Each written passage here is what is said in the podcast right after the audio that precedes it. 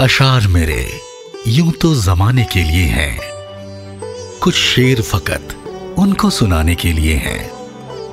अब ये भी ठीक नहीं कि हर दर्द मिटा दें। कुछ दर्द कलेजे से लगाने के लिए हैं। आप सबका इस्तकबाल, मैं हूँ मोहनीश, और आप सुन रहे हैं बीटीएस यानी behind the shayari Red FM podcast पर। शायरों की ज़िंदगी भी अपने आप में एक मुकम्मल शायरी ही होती है।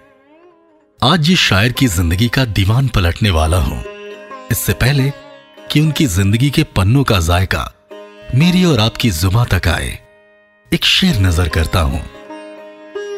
एक एक मिसरे में इम्तिहान है दिल का, एक बात कहनी है और वही छुपानी है। जी हाँ, बिल्कुल सही समझ रहे हैं आप। आज बातें होंगी एक अजीम शायर। जानिसार अख्तर साहब की, जो फ़िल्मों में गीतकार भी रहे। नज्म लिखे लंबे नज्म भी लिखे, गजलें लिखी और बड़ी मकबूलियत हासिल की। 18 फरवरी 1914 को ग्वालियर में पैदा हुए जानिसार अख्तर साहब। यूँ समझ लीजिए कि शायरी उनको वरासत में ही मिली। उनके वालिद साहब मुस्तर खैराबादी का नाम अपने दौर के नामचीन शायरों में शुमार था। यहाँ तक कि उनके परदादा, अलामा फजले हक खैराबादी, अठारह के क्रांतिकारी तर्क शास्त्री साथ ही उर्दू, अरबी और फारसी के नामचीन शायर थे। बीसवीं सदी के शायरों में जानिसार अख्तर की शायरी का मैार काफ़ी बड़ा है। जानिसार अख्तर साहब ने अपनी शुरुआती सारी तालीम ग्वालियर में हासिल की।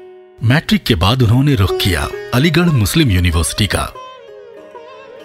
पता नहीं क्यों, शायरों की ज़िंदगी आम ज़िंदगी नहीं होती। या यूँ कह लें कि अगर आम होती तो शायर थोड़े ही होते। बाकी के बहुत सारे शायरों की तरह ही जानिसार अख्तर की ज़िंदगी भी बड़े ही उतार चढ़ाव से गुजरी। अभी एमए तक की पढ़ाई ही की थी कि कुछ घरेलू मसलों की वजह से ग्वालियर वापस लौटना पड़ा। और ग्वालियर के विक्टोरिया कॉलेज में बतौर उर्दू लेक्चरर लग गए। और इसी दौरान उनका निकाह हो गया सफिया सेजुल हक से, जो कि अपने जमाने के अजीम शायर मजाज की बहन थी। फिर दो बच्चे भी हो गए, सलमान और जावेद, जिनमें से एक का नाम आज के दौर के महान शायरों और गीतकारों में शुमार है, जावेद अख्तर। सोच दुनिया से अलग, भाग के जाएँगे कहा? अपनी जन्नत भी बसाएँगे तो बसाएँगे कहाँ? अमन इस आल में अफकार में पाएँगे कहा? यह आज़ादी का वो दौर था, जब ग्वालियर के हालात कुछ ठीक नहीं चल रहे थे। लिहाजा उनको भोपाल का रुख करना पड़ा। उस मुश्किल दौर में उनकी शरीक हयात सफिया ने उनका बखूबी साथ दिया। ये वो दौर है, जब तरक्की पसंद राइटर्स से उनका राबता हुआ। फिर किस्मत आजमाने जानिसार बंबई चले गए। हर चंद एतबार में धोखे भी हैं मगर, ये तो नहीं कि किसी पे भरोसा किया न जाए। इस वक्त हमसे न पूछ गम रोज़गार के, हमसे हर एक घूंट को कड़वा किया न जाए। अब भाई बंबई तो बंबई है। मजाल है कि कोई बाहर से आए और सीधे राज करने लगे। मगर साहेब जानिसार साहब के साथ भी वही हुआ, जो किसी हुनरमंद और जिद्दी इंसान के साथ होता है। बतौर गीतकार, खूब शोहरत मिली, मगर जरा देर से मिली। वही दूसरी तरफ़, उनकी शरीक हयात, सफिया को कैंसर ने जकड़ लिया, और वो दुनिया से रुखसत हो गई। चुका है दिन, और तेरी कब्र पर देर से बैठा हूँ सरनिगो। मुस्तकिल महसूस होता है मुझे, जैसे तेरे साथ मैं भी दफन हूँ। हालात इस कदर खराब थे कि उनके खुद के बच्चे रिश्तेदारों के यहाँ पले। जानकार कहते हैं कि जानिसार अख्तर नोस्टैल्जिया के शायर थे। उन्हें बहुत कुछ याद आता रहा। और यही यादें ताउम्र उनका हाथ पकड़कर उनसे लिखवाती रही। एक बार गले से उनके लग के रोले। जाने को खड़े हैं, उनसे क्या बोले? जज्बात से घुट के रह गई है आवाज़। किस तरह से आंसुओं के फंदे खोले। शायर जब कुछ कहता है तो थोड़ा कहता है और बहुत कुछ। सुनने वाले के ऊपर छोड़ देता है। जानिसार अख्तर साहब के साथ भी कुछ ऐसा ही है। लखनऊ मेरे वतन, मेरे चमनजार वतन, तेरे गरवाहे आगोश में जाने बाहर, अपनी दुनियाए हँसी दफन किए जाता हूँ। तूने जिस दिल को धड़कने की अदा बख्शी थी, आज वो दिल भी यहीं दफन किए जाता हूँ। सुनने या पढ़ने वालों को यही मालूम पड़ेगा कि उन्होंने लखनऊ शहर के बारे में लिखा है। उस शहर से ताल्लुक या उनसीयत रही होगी, मगर ऐसा नहीं है। दरअसल ये नज्म उन्होंने पहली बेगम, सफिया के गुजर जाने पर लखनऊ जाते वक्त लिखी थी। अब वक्त का तकाजा कहें या कुछ और जानिसार अख्तर ने खदीजा तलत से दूसरी शादी कर ली। कहने वाले बताते हैं कि सौतेली माँ का बर्ताव बच्चों के साथ कुछ ठीक नहीं था। ज़िंदगी तुझको भुलाया है, बहुत दिन हमने। वक्त ख्वाबों में गवाया है, बहुत दिन हमने। 1955 का वो दौर था, जब जानिसार अख्तर को फिल्मी दुनिया में कदरदान मिले। और उसी साल आई फ़िल्म यास्मीन के गानों से इनको बड़ी मकबूलियत हासिल हुई। फिर आँखों ही आँखों में इशारा हो गया। बैठे बैठे जीने का सहारा हो गया। ये दिल और उनकी निगाहों के साए। ए दिले नादान जैसे, एक से एक नगमे उन्होंने बॉलीवुड के नज़र किए। जानिसार साहब, कम्युनिस्ट सोच रखने वाले इंसान थे। बावजूद इसके, वो शायर बड़े रुमानी थे। या यूँ कह लें कि उन्होंने मोहब्बत को ही ओढ़ा और बिछाया है। और महसूस करने वालों को उस चादर उस ओढ़ने से हमेशा मोहब्बत की ही खुशबू आती है। अब उनके लिए ये अच्छा था या बुरा, ये तो नहीं मालूम, पर साहिर लुधियानवी से उनकी बड़ी गहरी दोस्ती थी, जो कि उस वक्त के बड़े मकबूल और स्टैब्लिश्ड गीतकार थे। बाकी सच भी है कि जब वो साहिर की दोस्ती से आज़ाद हुए, तब उनकी शायरी में इनकलाबी बदलाव आया और उसके बाद जानिसार साहब ने जो कुछ भी लिखा उससे उर्दू शायरी अमीर हो गई। हालाँकि अपने बेटे जावेद अख्तर के साथ उनका रिश्ता जरा तलखी भरा ही रहा। जावेद साहब को अपने वालिद से नाराज़गी इस बात से रही कि उन्होंने उनकी माँ और छोटे भाई सलमान का ख्याल नहीं रखा।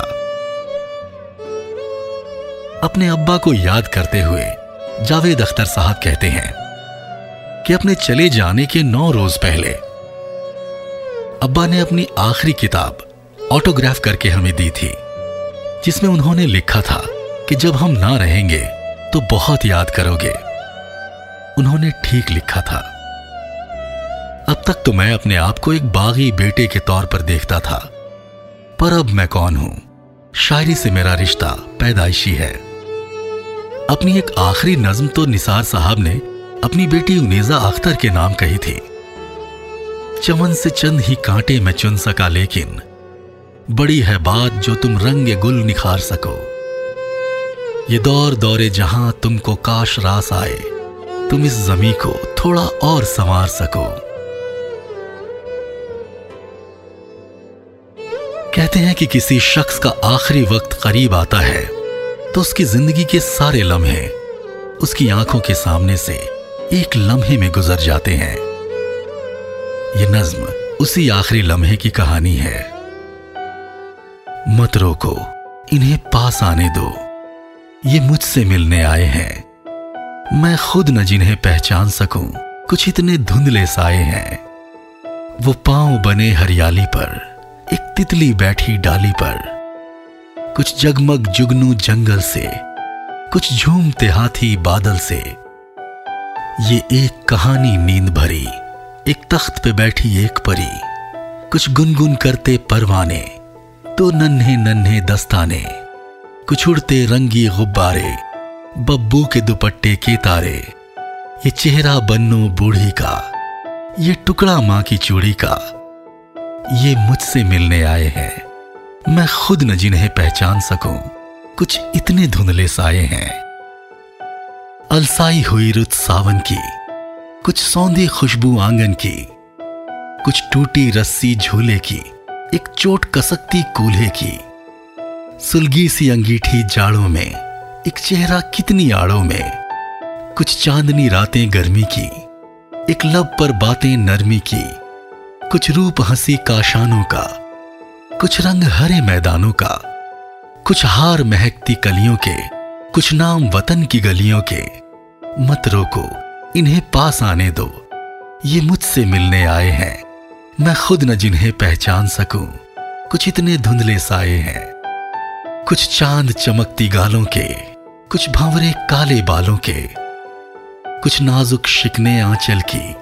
कुछ नरम लकीरें काजल की। एक खोई कड़ी अफसानों की। दो आँखें रोशन दानों की। एक सुर्ख दुलाई गोट लगी। क्या जाने कब की चोट लगी। एक छल्ला फीकी रंगत का, एक लॉकेट दिल की सूरत का। रुमाल कई रेशम के कढ़े, वो खत जो कभी मैंने न पढ़े। मत रोको इन्हें पास आने दो, ये मुझसे मिलने आए हैं। मैं खुद न जिन्हें पहचान सकूँ, कुछ इतने धुंधले साए हैं। कुछ उजड़ी मांगे शामों की, आवाज़ शिकस्ता जामों की। कुछ टुकड़े खाली बोतल के, कुछ घुंघरू टूटी पायल के। कुछ बिखरे तिनके चिलमन के, कुछ पुरजे अपने दामन के। ये तारे कुछ थर्राए हुए, ये गीत कभी के गाए हुए। कुछ शेर पुरानी गजलों के, उनवान अधूरी नज्मों के। टूटी हुई एक अशकों की लड़ी, एक खुश कलम, एक बंद घड़ी। मत रोको, इन्हें पास आने दो, ये मुझसे मिलने आए हैं। मैं खुद न जिन्हें पहचान सकूँ, कुछ इतने धुंधले साए हैं। ये मिसरे जानिसार अख्तर की आखिरी नज्म, आखिरी मुलाकात के मिसरे हैं। 1976 को 19 अगस्त की तारीख थी, जब वो दुनिया को अलविदा कह गए। उन्होंने अपने बेटे जावेद को कहा था कि मुश्किल लिखना आसान है, लेकिन आसान लिखना बड़ा मुश्किल है। उस महान शायर को उन्हीं के आसान लफ्जों में कहना चाहूँगा कि हम इंतज़ार करेंगे तेरा कयामत तक। खुदा करे कि कयामत हो और तू आए। मैं हूँ मोहनीश और आप सुन रहे थे बीटीएस यानी behind the shayari Red FM podcast पर। उम्मीद है जानिसार अख्तर साहब पे बिहाइंड द शायरी का ये पॉडकास्ट आपको पसंद आया होगा। बाकी अगर आप मुझसे कुछ कहना, सुनना, लिखना, बताना चाहते हैं तो मैं आपको फेसबुक एंड इंस्टाग्राम पे मिल जाऊँगा, आरजे मोहनीश के नाम से। मेरे नाम की स्पेलिंग है R J M O H N I S H फिर मिलेंगे और किसी और शायर की ज़िंदगी का दीवान पलटेंगे। तब तक के लिए अपना ख्याल रखिए। खुदा हाफिज। जय हिंद।